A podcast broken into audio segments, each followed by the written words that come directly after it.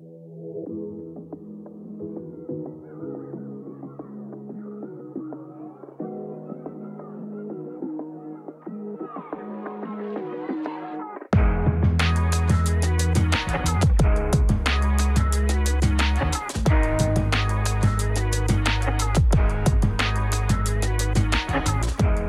Posloucháte další díl wrestlingového podcastu, který je nikdy nekončí, evidentně. Ano, je to další epizoda Kávečky s Michalem, jako vždy vás se zdraví Michal Petrgal.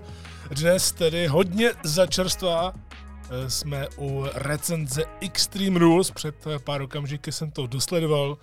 takže se chci k tomu eh, vyjádřit a takhle vám to naložit a ideálně pro vás eh, pokud to budete také poslouchat po skončení vašeho vlastního sledování Extreme Rules, tak si můžete poměřit ten svůj pohled s tím mým. Já to tady nebudu nějak dlouze protahovat, protože jsem se věnoval Extreme Rules v poslední kávisce, kde jsem udělal docela podrobné preview nakonec, takže si vlastně k žádnému zápasu předtím, než ho budu recenzovat, nemusím nic říkat. Což je docela výhoda, Extreme Rules, eh, já jsem se na něj těšil a evidentně opravdu se na něj těšili i diváci, protože bylo opravdu vyprodáno. Ve Wells Fargo Center nakonec tady Michael Cole zahlásil 15 944 a už bylo v minulosti potvrzeno, že jakmile sama WWE během toho vysílání řekne sold out, tak je opravdu vyprodáno. Takže necelých 16 000 diváků to skutečně jenom dokazuje že fanoušci mají zájem o tu novou éru, ten nový režim a samozřejmě také měli zájem o Extreme Rules, protože všechny zápasy byly podle speciálních pravidel. Nevím jak vy, ale po té, co jsem se díval na SmackDown a komentoval jsem ho, tak eh, bylo zahlášeno, že je premiéra televizní sezóny, a to většinou znamená, že eh, WWE přichází k nějakým změnám, ať už grafickým nebo jiným. Podle mě tedy kromě komentátorů se vůbec nic nezměnilo. No, pojďme rovnou na to. Hned první zápas. Mimochodem na kickofu nebylo žádné utkání. Já jsem si kickoff eh, pustil na takové, řekněme, postupné probouzení, tak aby si člověk mohl udělat kafe a nějakou tu snídaní tak eh, opravdu na kickofu tentokrát nebyl žádný zápas, eh, čím neříkám, že je to nějaká chyba, a naopak pokud nemáte tam co dát, tak je lepší tam nedat nic. Ale to, že společnost dala hned na úvod eh, celé placené akce nebo prémiové akce, že dala Brook match, tedy ten pro mě očekávaný a řeznický zápas 3 na 3, tak to byla rozhodně Eh, dobrá volba, jenom ještě zpátky ke SmackDownu, protože to bylo hodně čerstvé. Já jsem to komentoval v sobotu eh, dopoledne a diváci na Strike TV se na to mohli s českým komentářem podívat večer, takže pár hodin před Extreme Rules. A hodně jsem propagoval poslední týdny právě Gunther versus eh, Sheamus. Nakonec to dopadlo docela kontroverzně a já jsem o tom přemýšlel, jakým způsobem to bylo provedeno, protože samozřejmě Sheamus si stěžoval na Eh, sociálních sítích, že Gunter jenom pláca, že je to rakouská plácací mašina, ale já jsem si tak nějak vzpomenul na jedno ze svých komentování PFL eh, před pár lety, možná to bylo rok na zpátek, kdy v PFL debitoval bývalý šampion UFC Fabricio Verdum. A v jeho zápase eh, proběhlo něco takového jako naznačení, odplácání Ona se tomu říká v tomhle světě MMA nebo celkově světě jiu-jitsu takový ten brazilský tep, že dáte najevo soupeře, že plácáte a on vás nechá, jenomže rozhodčí to buď nevidí, nebo to nevyhodnotí jako dostatečné plácání, že se vzdáváte a zápas pokračuje dál. Tak mám takový pocit, že něco podobného v tomto smyslu chtěli zkusit i tady, takže to byl celkem dobrý tah. A zároveň to byl způsob, jak pokračovat ve sporu a ukázat, že skutečně Gunther je heel a že lže, protože on říkal, že, nebo celé impérium říká, že podlaha ringu je posvátná, dímáte ist heilig, ale on tady použil zbraň už vlastně po několikáté, nakonec použil zbraň, přestože tedy říká něco jiného. Tak se to povedlo, protože i ve Filadelfii kde jsou skutečně nároční diváci, tak na celé imperium bučeli. A to se mi právě líbilo, že tam nebyl respekt od diváků kvůli tomu, že Gunter má dobré zápasy, že je respektovaný jako wrestler. On může být nadále respektovaný, ale pokud takhle podvádíte a navíc ještě podvádíte eh, proti Sheamusovi, který je milovaný, momentálně možná nejmilovanější za poslední dobu, tak eh, rozhodně vám to fanoušci spočítají. No, Sheamus i tady dostal co proto, já jsem si říkal, jak budou oba dva vypadat po tom svém titulovém zápase, který se také povedl, asi nedosáhl úrovně toho prvního utkání na Clash of the Castle, ale to je těžké, protože jednak už právě máte to srovnání, což je vždycky problém. Tam je potřeba říci, že Šimus a Gunter nikdy spolu předtím nešli a nechodili spolu do těch zápasů ani na house shows, takže tohle byly opravdu dva jediné duely mezi nimi. Takže tam bylo to srovnání, no a samozřejmě je tam vždycky ten televizní handicap, kdy eh, zápas ve SmackDownu je rozkouskovaný právě těmi reklamami, což samozřejmě vždycky ubírá. No ale i tak Šemus dostal tady co proto je brutální čopy, ale Kenta Kobashi mu tam nasázel Gunter dokonce i u toho baru dědečka Šemus, nebo jak to nazvali už při tom předcházejícím Donnybrook meči. A ono to celkově splňovalo ten název Donnybrook, což je mimochodem vlastně název trhu ze 13. století, kde se teda hodně chlastalo, hodně rvaček tam bylo, proto také se to pojmenovalo eh, Good Old Fashion Donnybrook Match a viděli jsme vlastně už druhý takový zápas a myslím si, že to tady maximálně splňovalo. I když samozřejmě to někdy může vyvolat to, že je tam určité nebezpečí, možná to vůbec největší nebezpečí zažil Ludwig Kaiser, protože ten se tam eh, málem zrakvil při tom Imperium Bomb eh, mimo ring – ale líbí se mi, že se povedlo za ty týdny získat reakce pro Ridge Hollanda a pro Buče. U Ridge jsem za to hrozně rád, protože on si opravdu nezaslouží eh, odsuzování za to, že zranil Bikyho a zranil ho natolik, že se asi Biky nevrátí zpátky, byť jsem ho teď viděl eh, v talk show The Bump uprostřed týdne a vypadá dobře a hlavně u něj je známo, že všechno bere pozitivně a to se týká právě i této situace, takže za to jsem hrozně rád. A u Buče, u Pete Dena,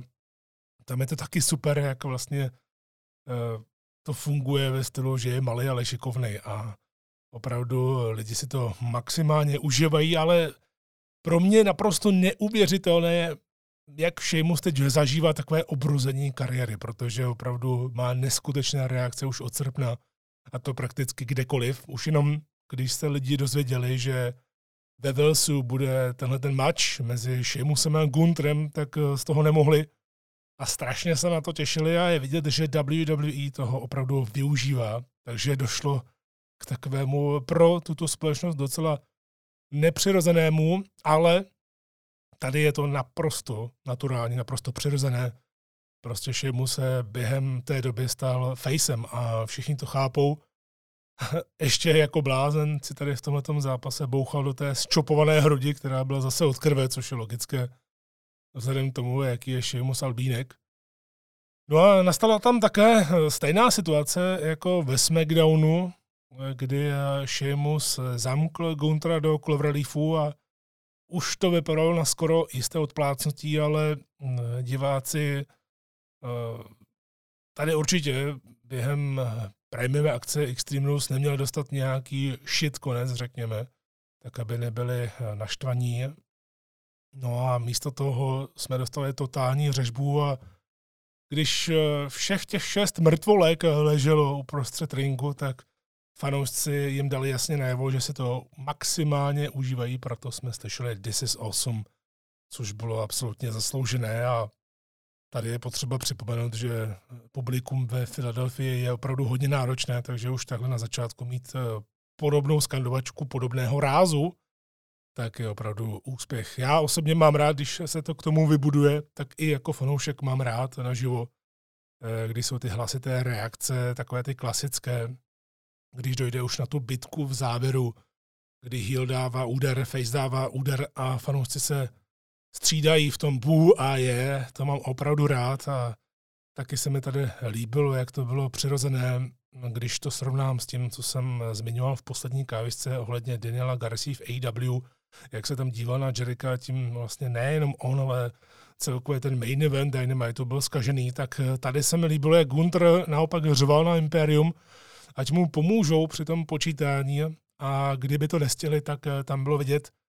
eh, že byl připravený zvednout ruku, takže i takovéhle malé detaily dělají z toho zápasu něco lepšího.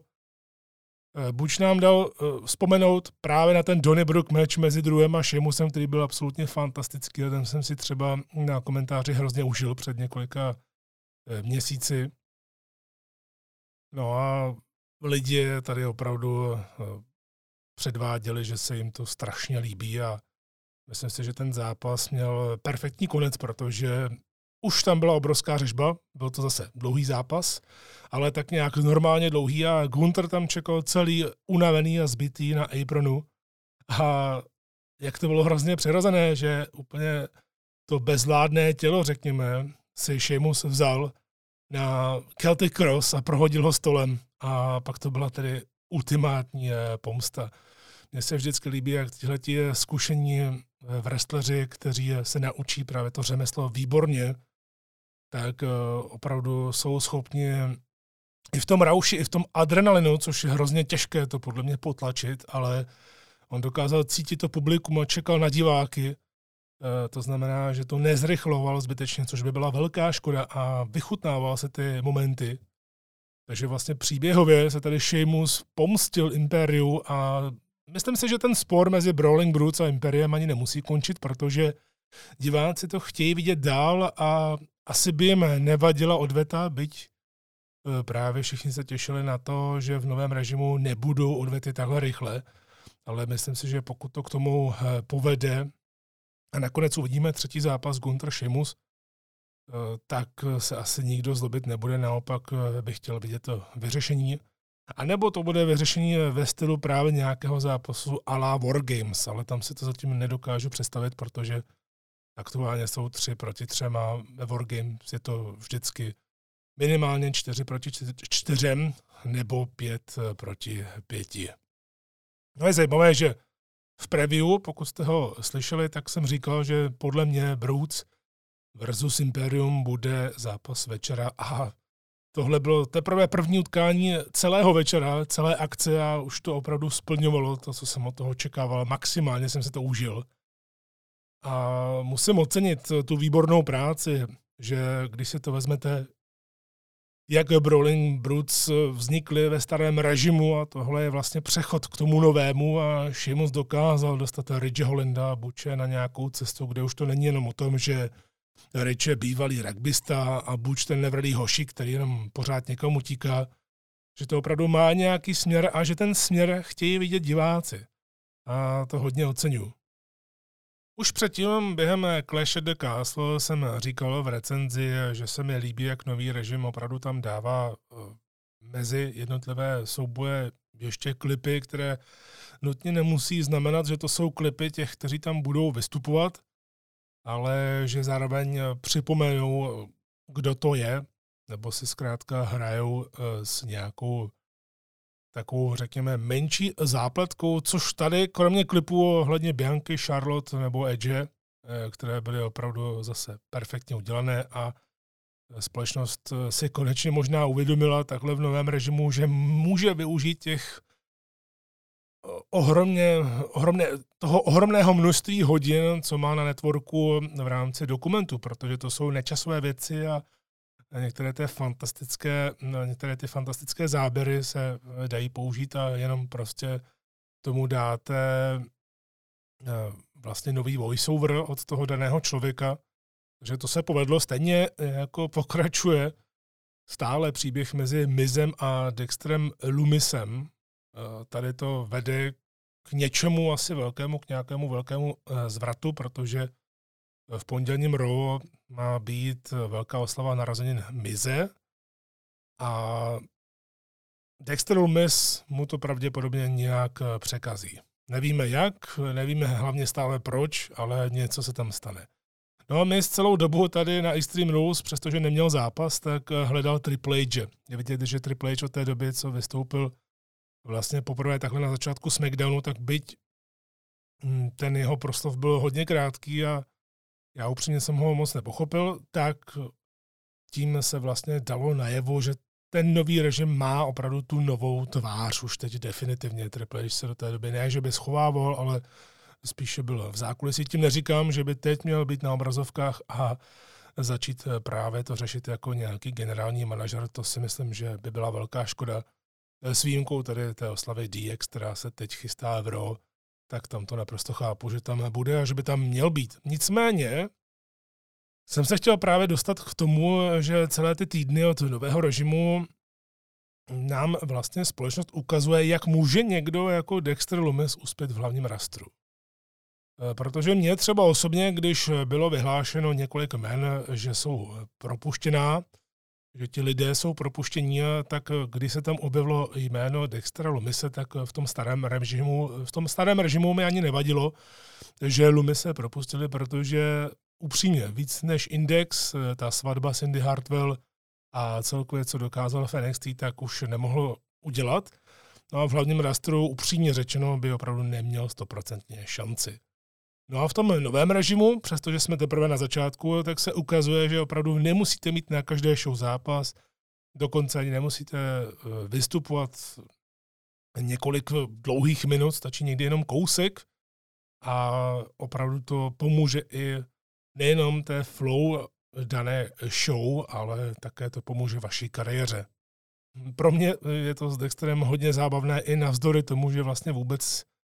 nevíme, důvod jeho napadání je mize. Možná, to je pravda, možná je to na hraně v tom smyslu, že nejprve to vypadalo před těmi pár měsíci jako vážný návrat nějakého stalkera, ale postupem času vidíme, že Dexter je spíš komediant a že to lidi baví a tady se musí vyseknout velká poklona Mizovi, který opět uh, dokazuje, že cokoliv mu WWE dá,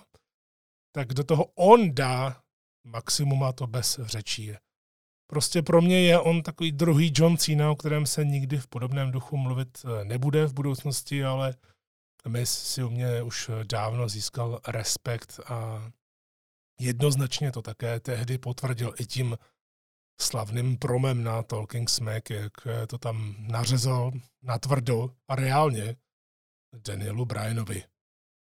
Liv Morgan versus Ronda Rousey Extreme Rules match, to byl v pořadí druhý zápas po tom šíleném Donny Brook matchi, takže číslo dvě, to jak víme, tak na kartě je vždycky taková nevýhodná pozice. Ale tady musím říci, že Ronda Rousey konečně měla gear, konečně měla oblečení, které si nebude během zápasu upravovat, což mě vždycky štvalo. A celkově to z hlediska prezentace Rondy od jejího začátku pro mě byl takový problém, že ona na to, jaké má jméno a na to, kdo přišel do WWE, tak měla takový hodně laciný gear, že se to dalo nějak pořešit, ale tím, že to byla Ronda Rousey, tak asi protože to tak chtěla a možná i nikdo nechtěl říkat, že by měla zvolit něco jiného, eh, tak se to takhle tolerovalo těžko říci, ale tady to bylo mnohem lepší a bylo vidět, že jí to během utkání nedělá problém. Docela mě překvapilo, že Philadelphia na tom byla tak, že spíš vybučela Rondu Rousey a celkem uh, to publikum přijalo Liv Morgan. Což ale nahrávalo Rondě, protože tak když cítila, že na ní spíš bučí, tak si s těmi diváky hrála, byla svá, mohla se jim vysmívat nebo jim nedělat třeba radost tím, že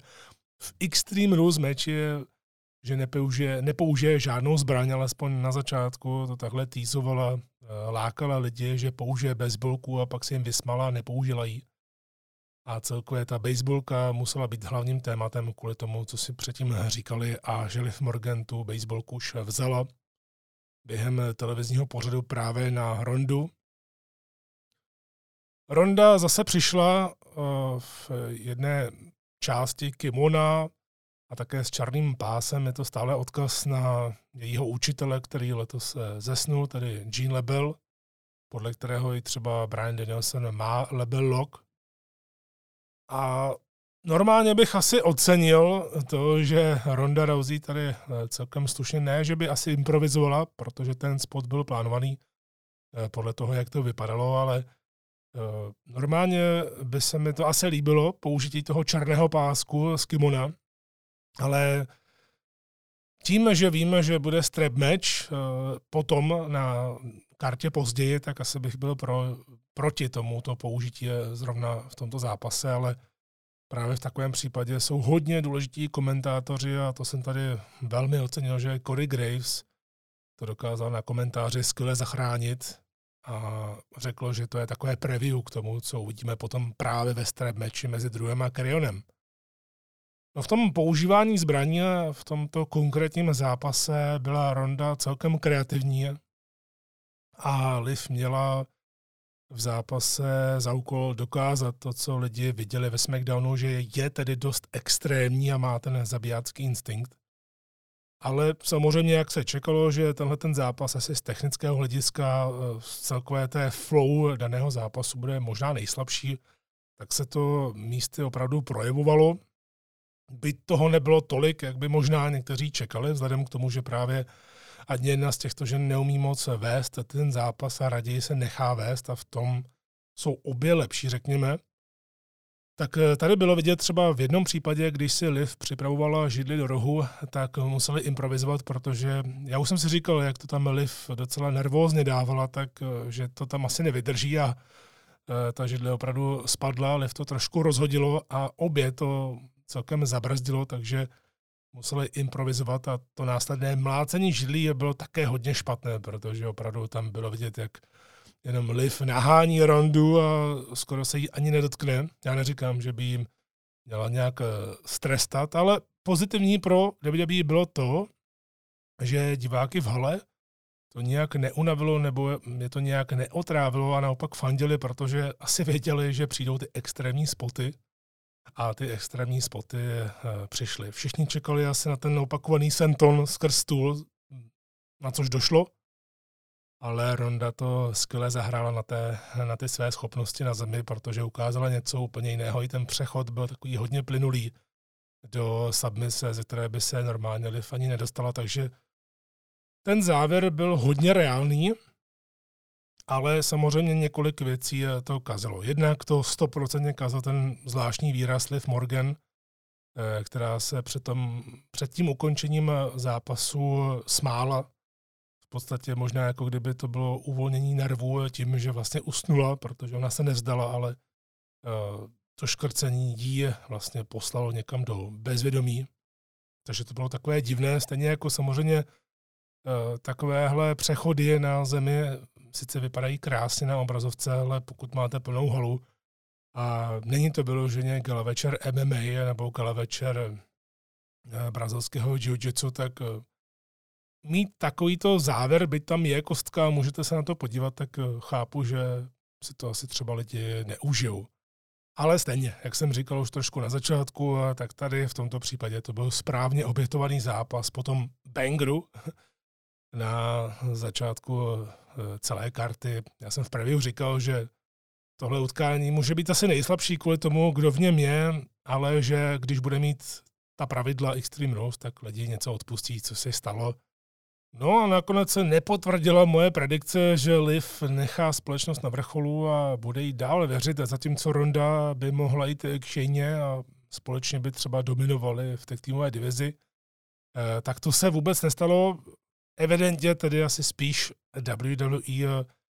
povede tu cestu Rondy směrem k WrestleManii a bude doufat, že se vrátí Becky Lynch, která se určitě vrátí jako totální babyface a jako The Man – to už eh, tak nějak jsme dostali naznačeno na SummerSlamu, hlavně tady v tom rok, kde se Becky Lynch loučila právě i kvůli tomu zranění. Takže tím, že Ronda teď je šampionka, tak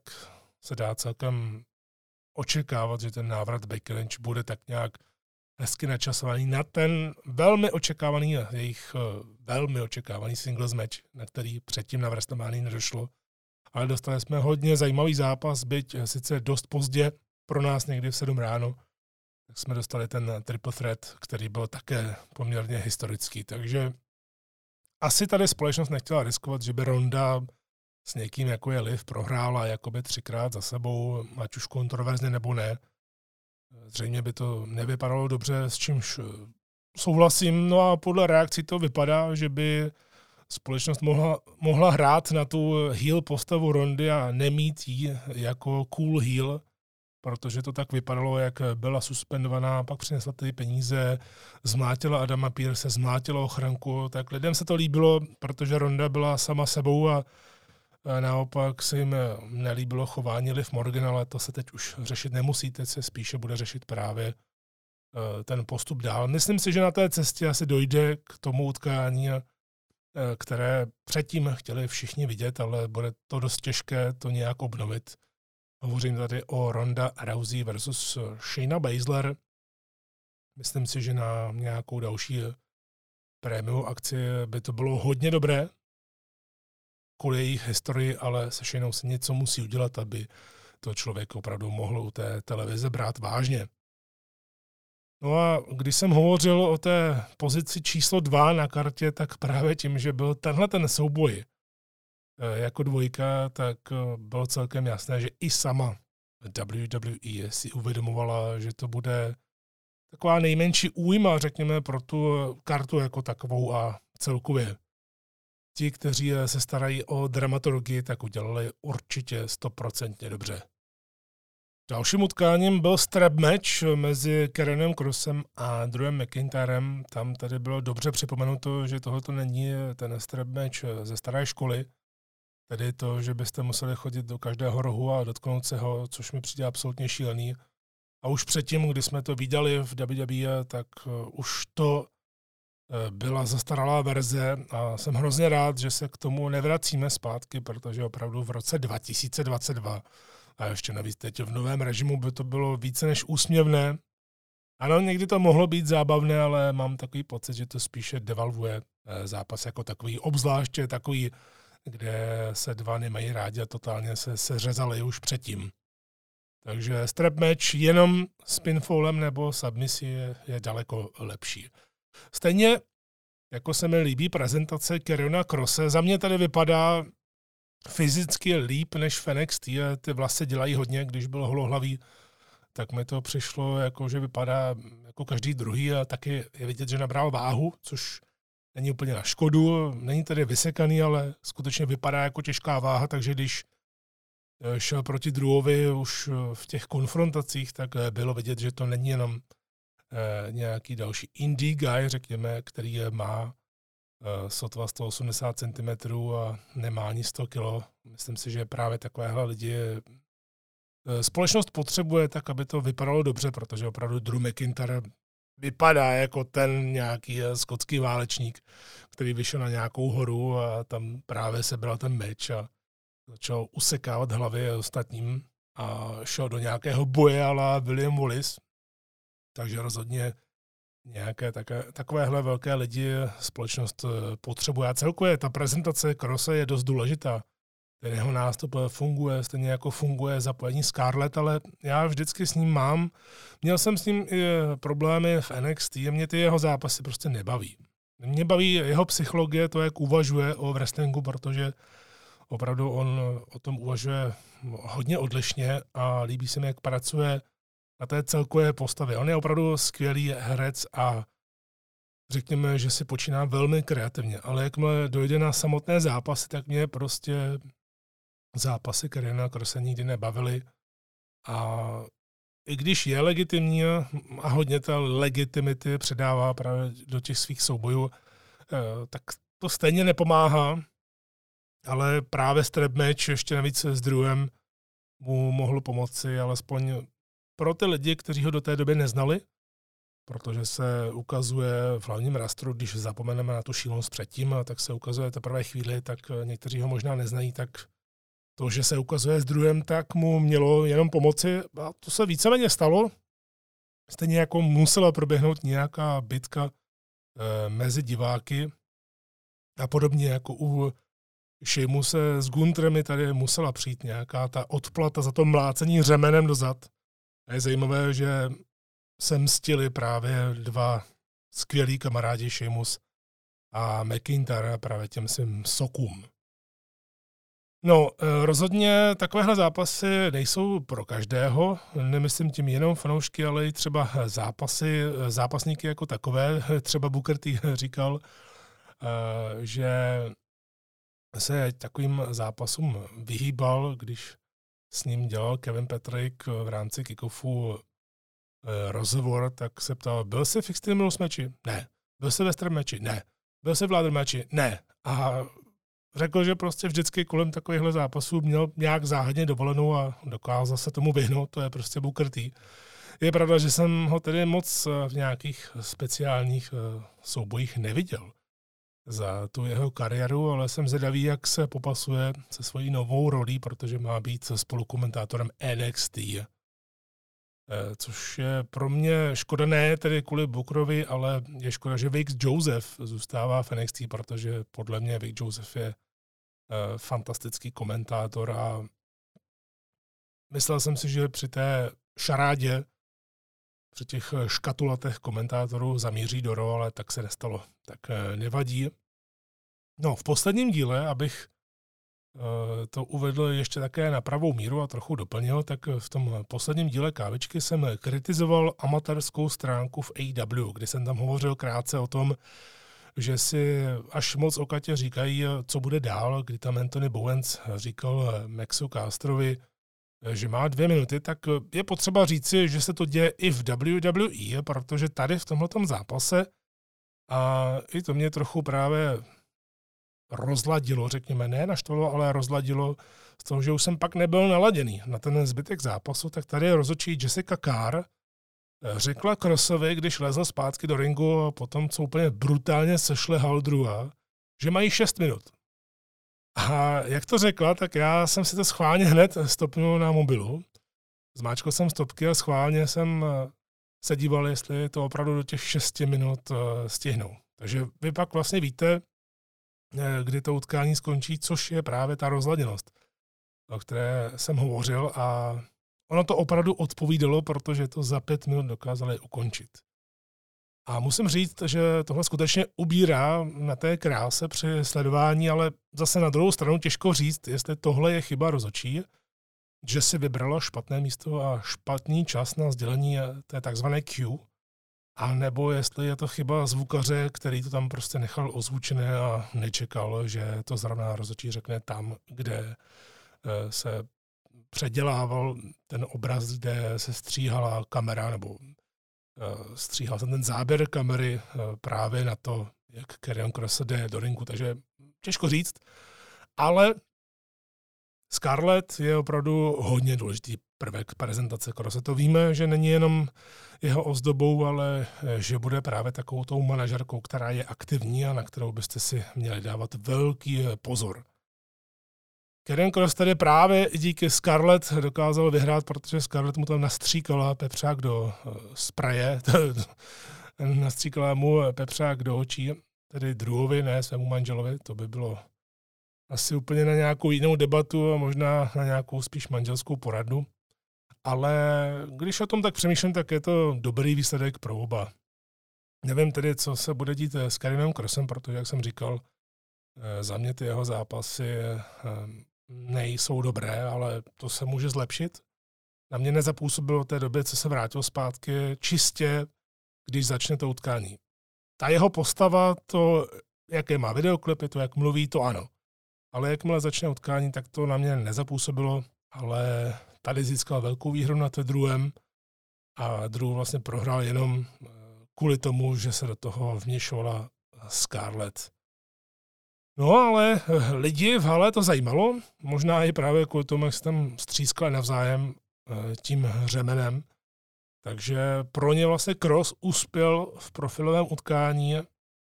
ale jsem zvědavý, jak to půjde s ním dál a hlavně jak eh, to půjde s ním dál tady v hlavním proudu. To už není právě ta maličká NXT, tady se opravdu musí víc zapracovat na tom jeho představení. I on sám bude muset víc zapracovat na tom, jak se bude chtít ukazovat lidem a jak bude zápasit.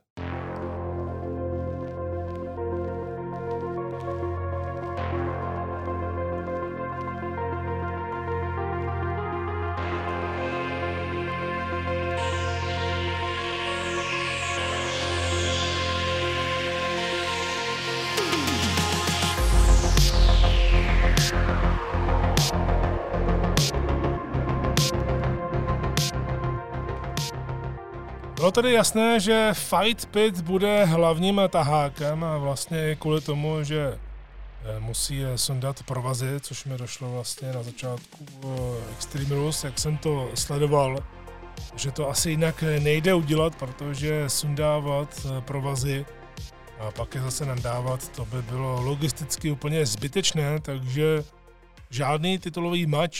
neuzavíral Extreme Rules. Dalším v pořadí tady byl ladder match mezi Biankou Belair a Bailey. Všiml jsem si, že Bailey měla na zápěstí vzpomínku na Saru Lee, která tento týden zemřela hodně mladá, toším, že ve věku 30 let. Bývalá vítězka Enough, byť já si tedy na ní vůbec nespomínám, tak je to samozřejmě velká tragédie, když eh, takováto mladá žena zemřela na nějakou nemoc. Sledoval jsem to, co se vlastně stalo, ale je to opravdu hodně nepříjemné. Tenhle ten zápas měl dost slušné tempo na to, že to byl ladder match a jak se čekalo, tak Bailey to musela vést. Bianca Belair tady už sice je nějakou tu dobu, ale zkrátka dobře Bailey nejenom, že patří do té prvopočáteční ženské revoluce, ale opravdu je vynikající komplexní wrestlerkou,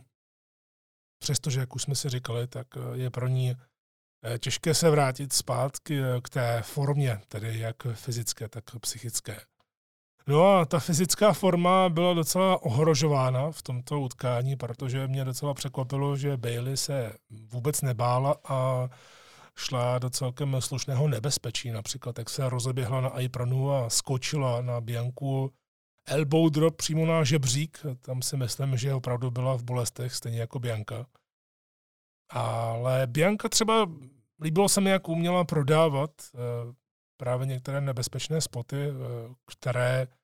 na ní eh, dělala Bailey, že to nevypadalo jenom tak, že ona je hrozně silná a ze všeho se postaví a ze všeho se dostane,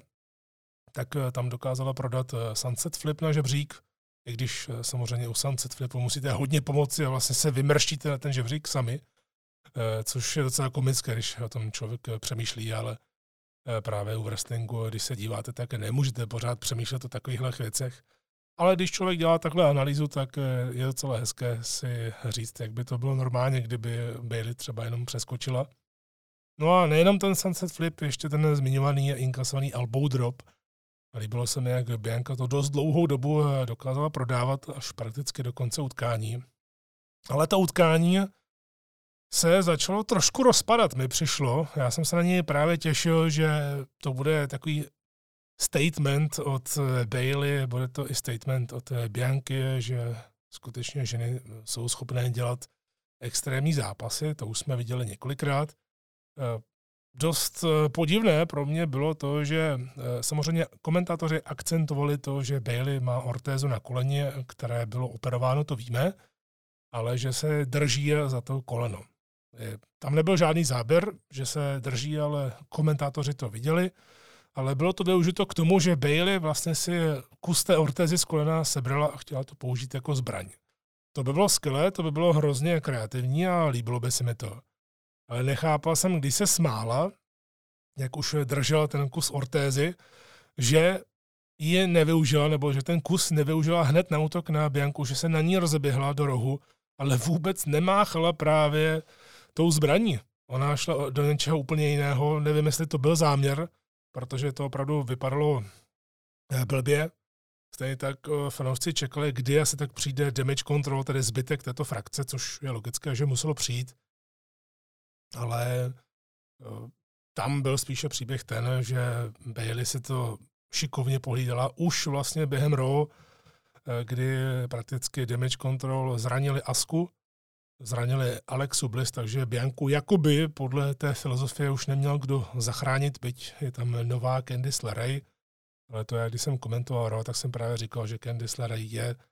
sice veteránka, ale v RO je úplně nové jméno, takže je celkem logické, že jí třeba nikdo nepřijde zachránit, alespoň aktuálně, protože se tam teprve rozkoukává. No a když už tam přišla Dakota Kai a Io Sky, tak se samozřejmě musel udělat ten spot z Double KOD, aby se ukázala eh, ta obrovská síla Bianky Beller. Líbí se mi, že se vymýšlí takovéhle spoty, podle mě za to můžou i producenti,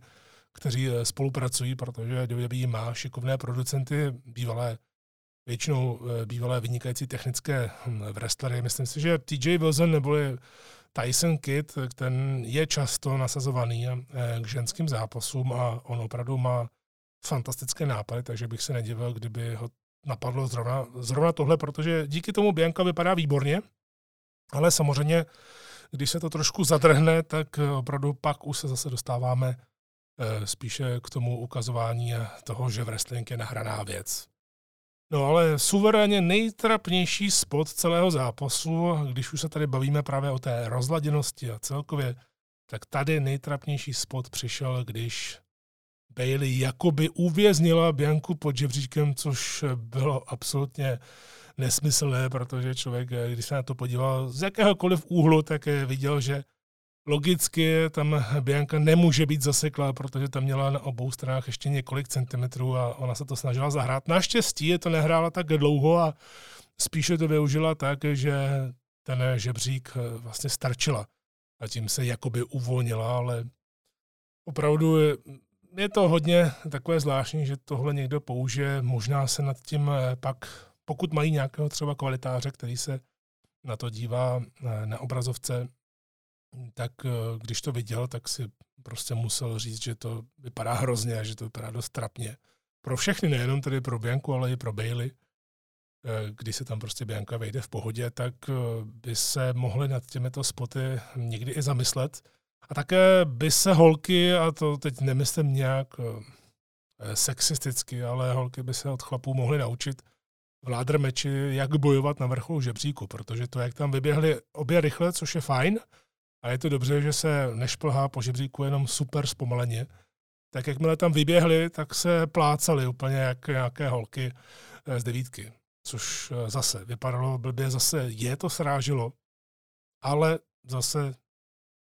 alespoň tam byl ten konečný spot dostatečně brutální na to, aby se Bailey opravdu nemohla vrátit zpátky, takže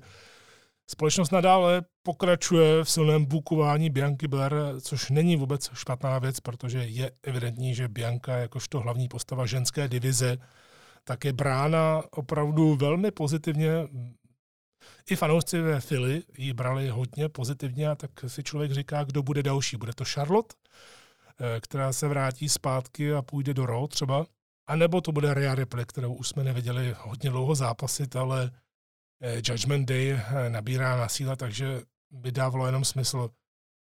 jít do něčeho takového, do takovéto kapitoly. No, musím říct, že Bailey se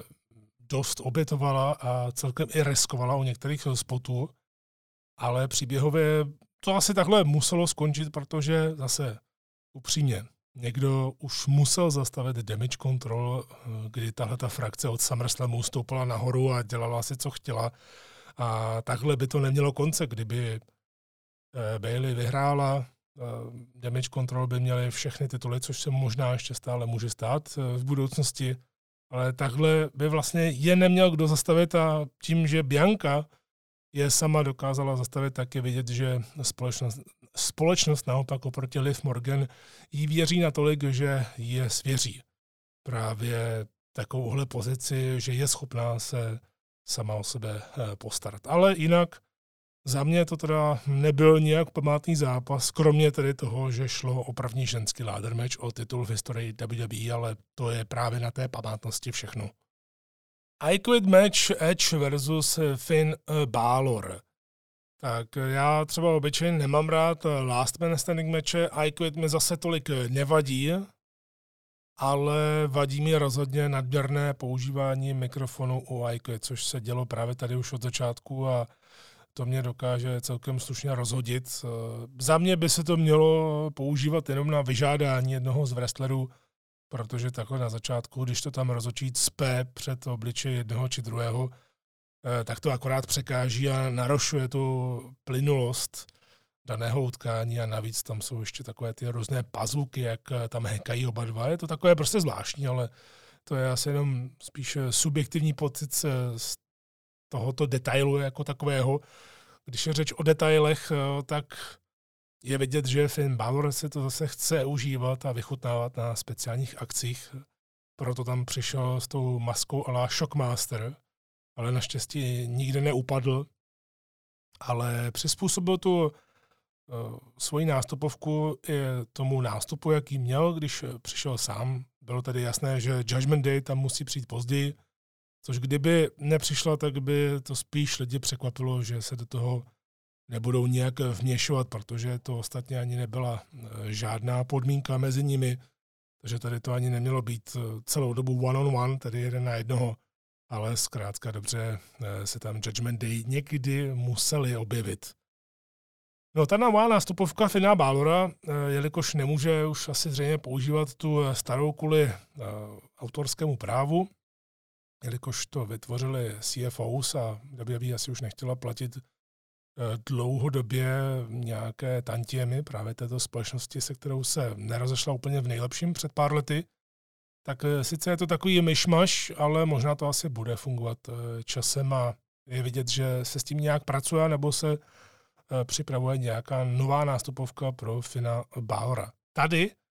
v tomto zápase byl narrativ o tom, že Balor se konečně fyzicky a hlavně psychicky dostal tam, kde měl být před několika lety a naplňuje svůj potenciál. Být tohle zní zrovna zvláštně, protože je mu je 1,40 nebo kolik, ale pořád vypadá teda neskutečně, protože to, co dělá se svým tělem, to je úžasné, i když teda při, přiznal, že už má taky cheat day, předtím neměl žádný, eh, protože se cítil blbě, že by eh, měl nějaký cheat day, ale teď si to vyloženě vychutnává, prý to je snad každé úterý a dokonce to došlo tak daleko, že manželka mu právě říká, že už to přehání, protože opravdu ty úterky ve fast foodech si objednává úplně neskutečné věci a když jsem slyšel ty porce, tak přesto, že jsem tak dvakrát větší a do mýho obrovského břicha, aby se to mělo teoreticky vejít, tak si to nedokážu ani představit, že bych e, sežral to, co Finn Balor. Ale zase na druhou stranu Balor taky pravidelně cvičí, takže asi to spalování je trošku někde jinde. Edge s Finnem tady velmi pěkně využívali prostor. Líbilo se mi, jak šli k tomu, eh, k tomu natáčecímu pultíku, kde se vysílá kikov před danou premiou akcí, nebo že Edge našel někde hokejku, asi neaktuální nějakého hokejisty Flyers, ale ti, kteří fandí Philadelphia Flyers, tak určitě byli rádi, že vidí uh, takovéhle zapojení. Navíc Edge k hokeji má docela blízko. A celkově se mi tady líbilo, jak ten zápas následoval příběh o tom, že Edge je ten starý pes na odstřel, ale že se prostě nedá, protože je zarputilej a tvrdohlavej. No, ale Judgment Day měla jasnou převahu, jak jsem říkal, bylo to jasné, že se dříve či později tam objeví a opět tady v tomto utkání byl hlavní faktor žena. Podobně jako předtím Scarlett, tak tady Rhea Ripley, kdy Hrozně se mi líbily v tomto zápase vizuály, jak eh, byl styl kamery, že kameraman si s tím pohrál, aby tam měl celý ten záběr, že to bral třeba někdy ze spoda, někdy z vrchu. Opravdu se s tím vyhráli a třeba jak si Edge uvědomil, že Ria ho zatkla, eh, že ho připoutala k hornímu provazu, tak opravdu to byl nádherný pohled, jak Edge věděl vlastně, co ho eh, čeká, jak bylo vidět na tom jeho výrazu, že ví, co se chystá Navíc tam byla taková hezká vzpomínka pro lidi, co pamatují na ECW a vlastně na to, co se dělo právě ve Filadelfii. Ne tedy v této hale, ale spíš v Bingo Hall, v ECW aréně v jižní Filadelfii, tak tam byla trošku scéna z ECW, kdy Tommy Dreamer se nechal seřezat bambusovou tyčí od Sandmana, mám pocit. A je to opravdu ten legendární eh, pohled, kdy eh, Tommy Dreamer opravdu si nechal totálně skravět záda, protože ty rány, které mu tam dával, ty byly absolutně šílené. No kromě toho, že Judgment Day musela přijít, tak musel přijít logicky i Rey Mysterio. AJ Styles se tam mimochodem vůbec neobjevil. Ale Rey Mysterio ano, protože podle příběhu má prostě pocit, že je to jeho vina a Tady, protože to byla prémiová akce, tak se mi líbilo, že s Dominikem ta prezentace byla trošku jiná, že musel jít nějak dopředu a konečně se vybarvil a tady brutálně zmátil svého otce absolutně bez slitování, takže Ray vlastně v tomhle zápase nebyl vůbec faktorem. Ale kdo byl faktorem, tak jak jsem predikoval v preview, pokud jste slyšeli v kávičce, tak jsem tam říkal, jak by to mohlo skončit, tenhle ten zápas. Uh, tak tady se mi to třeba povedlo, oproti Liv versus Ronda, tak Beth Phoenix prostě musela přijít. To je celkem logické, obzvláště když eh, její manžel byl v takových nesnázích. A sice se mi na jednu stranu eh, líbil ten nádherný vizuál Ria Ripley, Beth Phoenix v rinku, jak lidi úplně šíleli,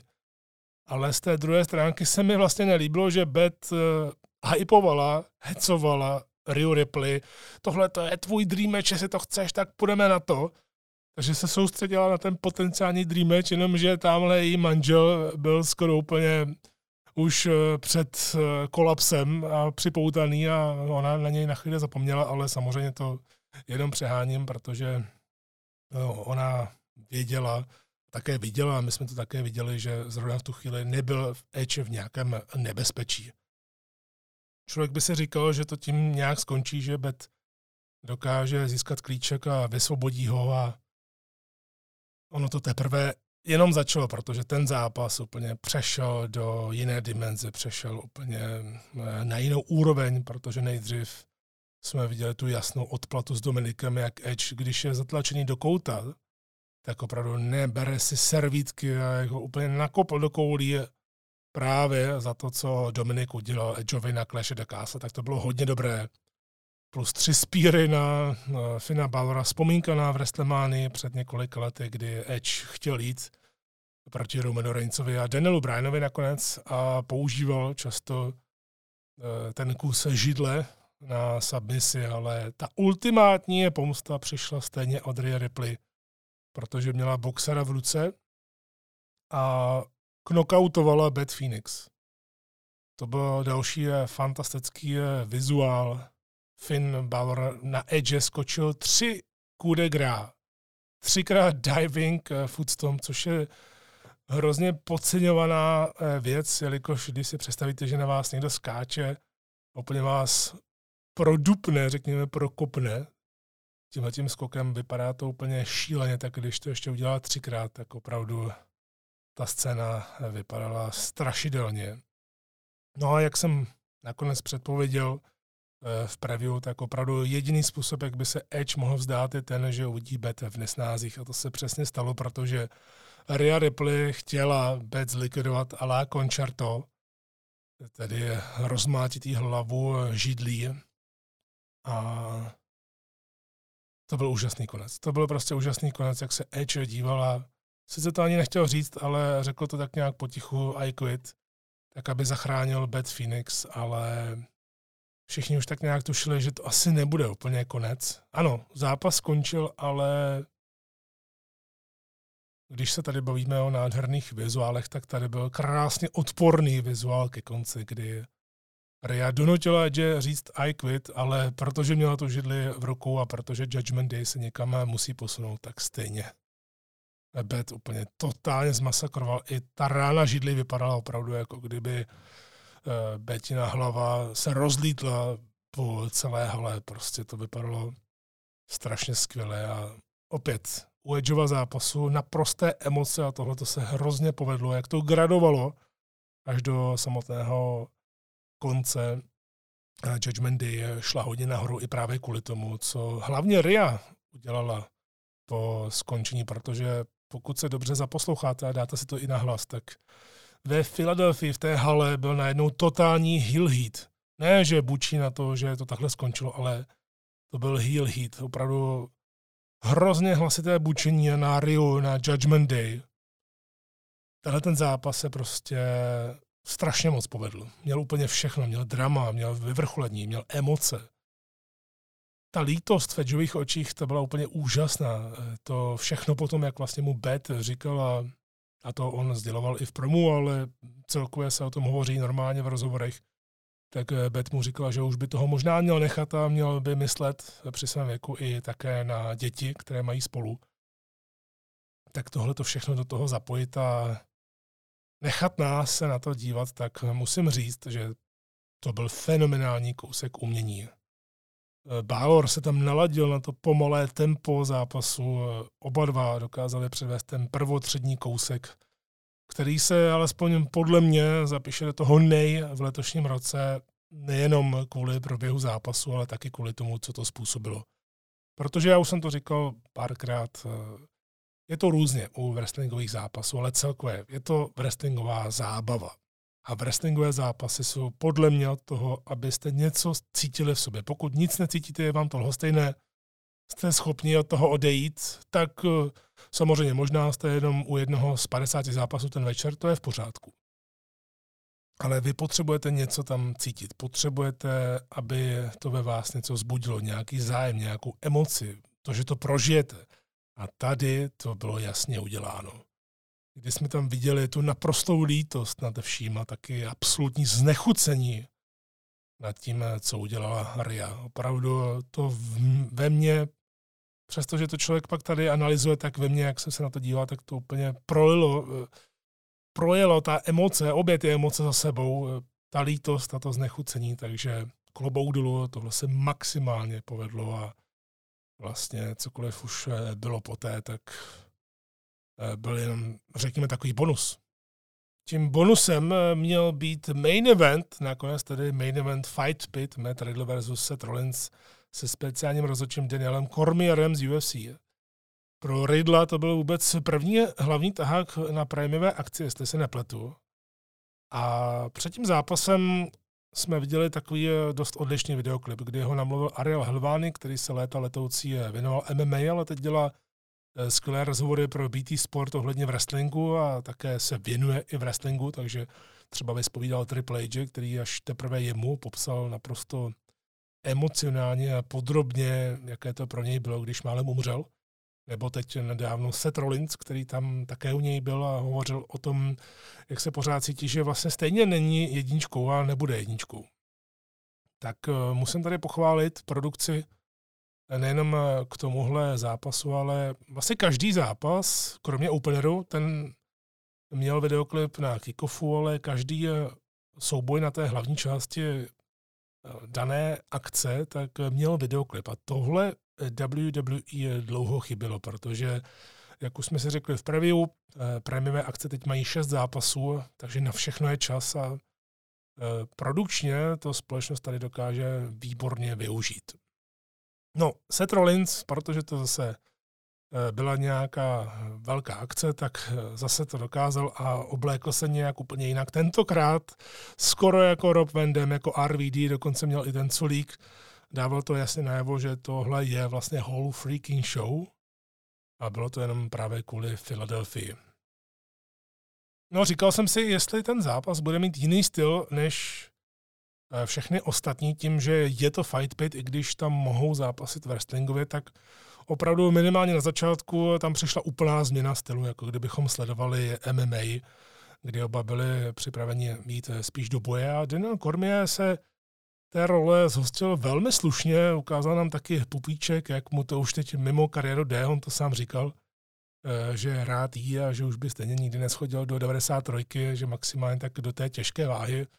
Myslím si, že i do ní teď asi už by schazoval podle toho, jak vypadá, ale stejně. To je právě ono. On vypadá jako tečka, taky o víkendy chodí uh,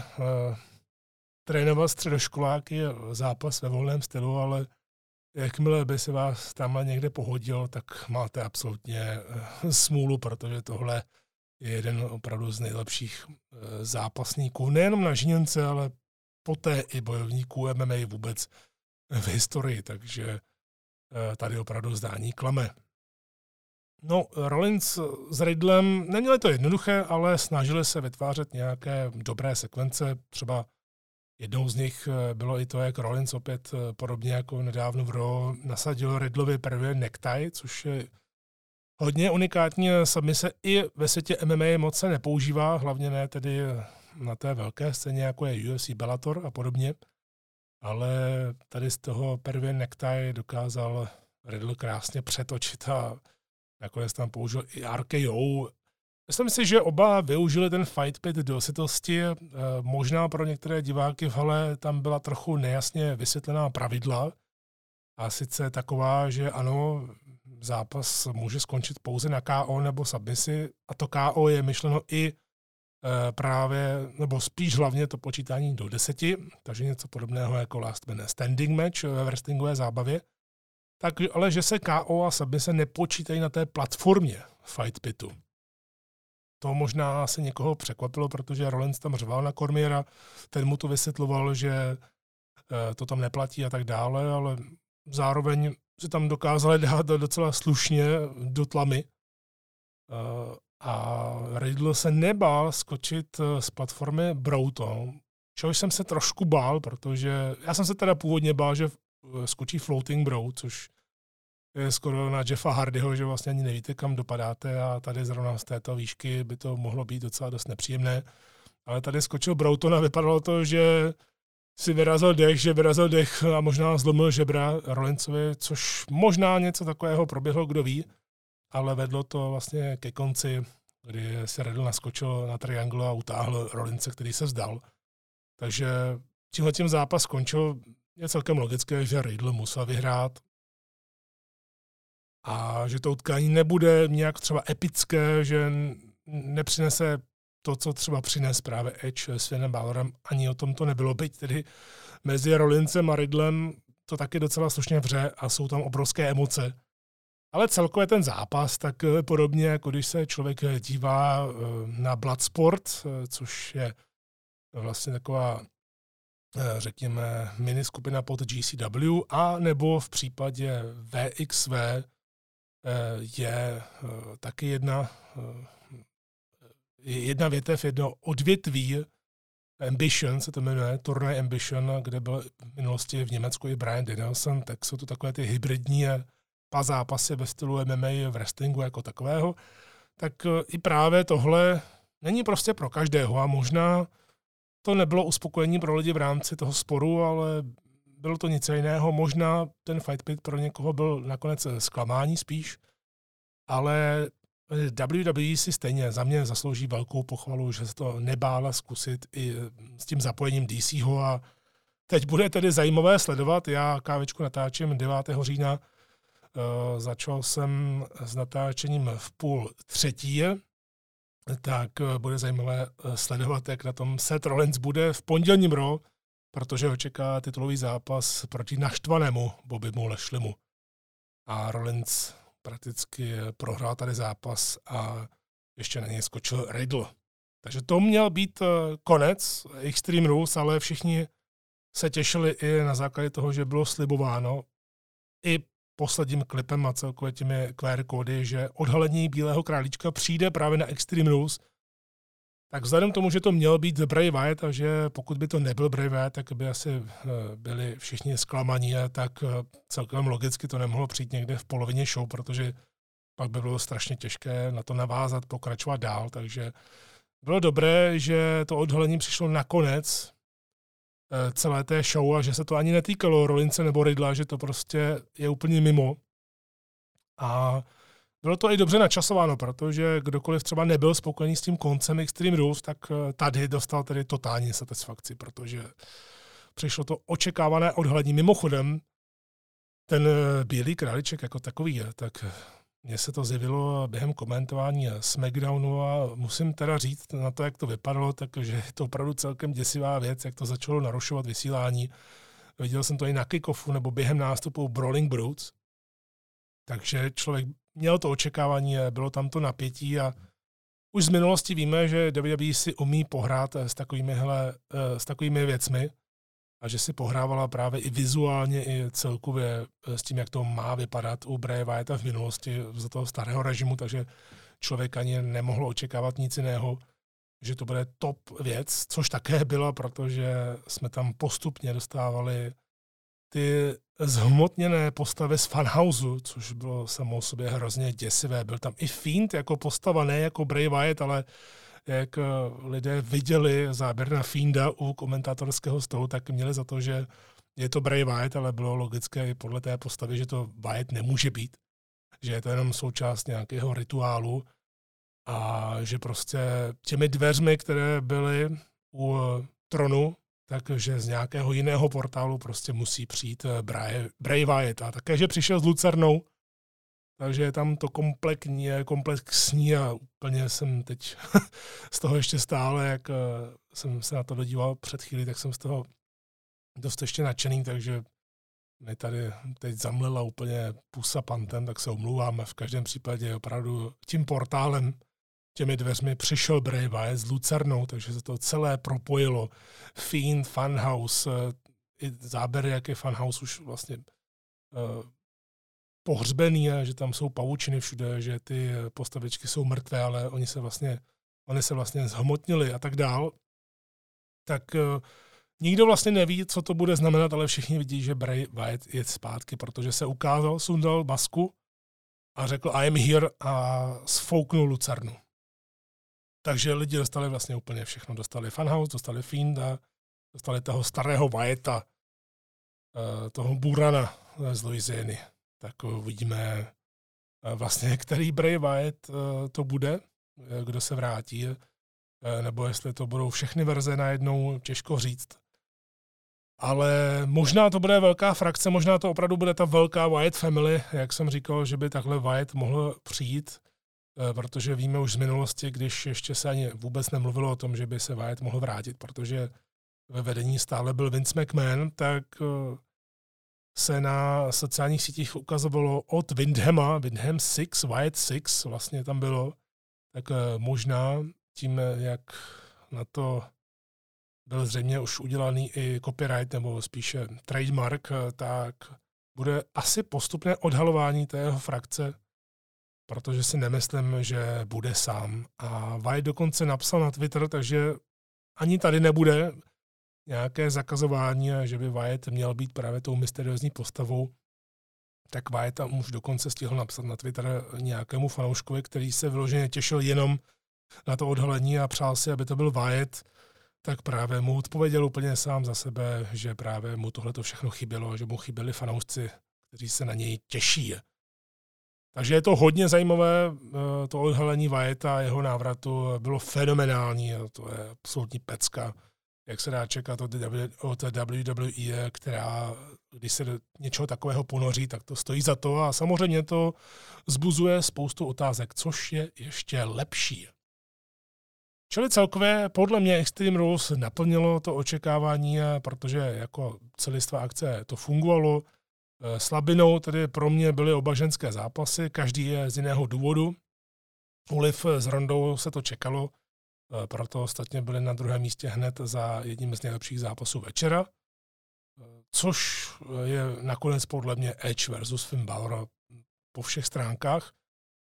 U toho druhého ženského zápasu Bailey versus Bianca, tak eh, tam to spíš bylo o některých rozhodnutích, o přemýšlení, které eh, z toho zápasu udělali spíš takovou mírnou krávinu, ale zase musí se pochválit jejich eh, kuráž. Edge versus Finn Balor, o to jsem nic moc nečekal, ale tady mě to tedy v hodně pozitivním slova smyslu překvapilo. Byla to naprostá emocionální nálož, která fungovala na 100%. A na závěr něco, co si lidi možná nebudou pamatovat, ale ke sporu Rydla s Rodincem se to hodilo, i když ono je to úplně jedno, protože ruku na srdce Extreme Rules 2022 bude stejně známé deset let od této chvíle jako návrat Bray Wyatta. Eh, kde tedy sklízí ovoce eh, Wyatt, sklízí také ovoce nová posila kreativního týmu, která dohlíží na dlouhodobý storytelling – a to je něco, co muselo asi Bray přesvědčit eh, se vrátit. Tedy kromě toho, že už tam není Vince, že je tady nový režim pod Triple Agem, takže všechno tohle se maximálně povedlo. Já jsem s touto prémiovou akcí spokojený a kdybych ji měl hodnotit od jedničky do stovky, tak bych vybral hodnocení 80 ze 100 a právě to odečtení a ty mínusy bych věnoval ženským zápasům a mírně, možná právě i vzhledem k očekávání, tak eh, i ten fight pit, ale tam opravdu minimálně. Takže pokud bych měl říci absolutní číslo, tak bych řekl 80 ze 100 a nejlepší zápas večera Edge versus Balor plus hned zatím totální řežba Brawling Brutes versus Imperium a samozřejmě moment večera, to ani nemusím zmiňovat, to je prostě Bray Wyatt. To bylo tedy moje hodnocení v rámci této kávečky. Uvítám, když mi napíšete do komentářů, jak jste Extreme Rules viděli vy. Taky uvítám vaše připomínky, vaše dotazy, kterým eh, se budu věnovat zase v nějakém z následujících dílů tohoto podcastu. Dnešní díl ale čistě recenzenský končí. Za pozornost vám děkuje Michal Petrgal, mějte krásné dny. Jako vždy káva s vámi, mějte se fajn a opatrujte se.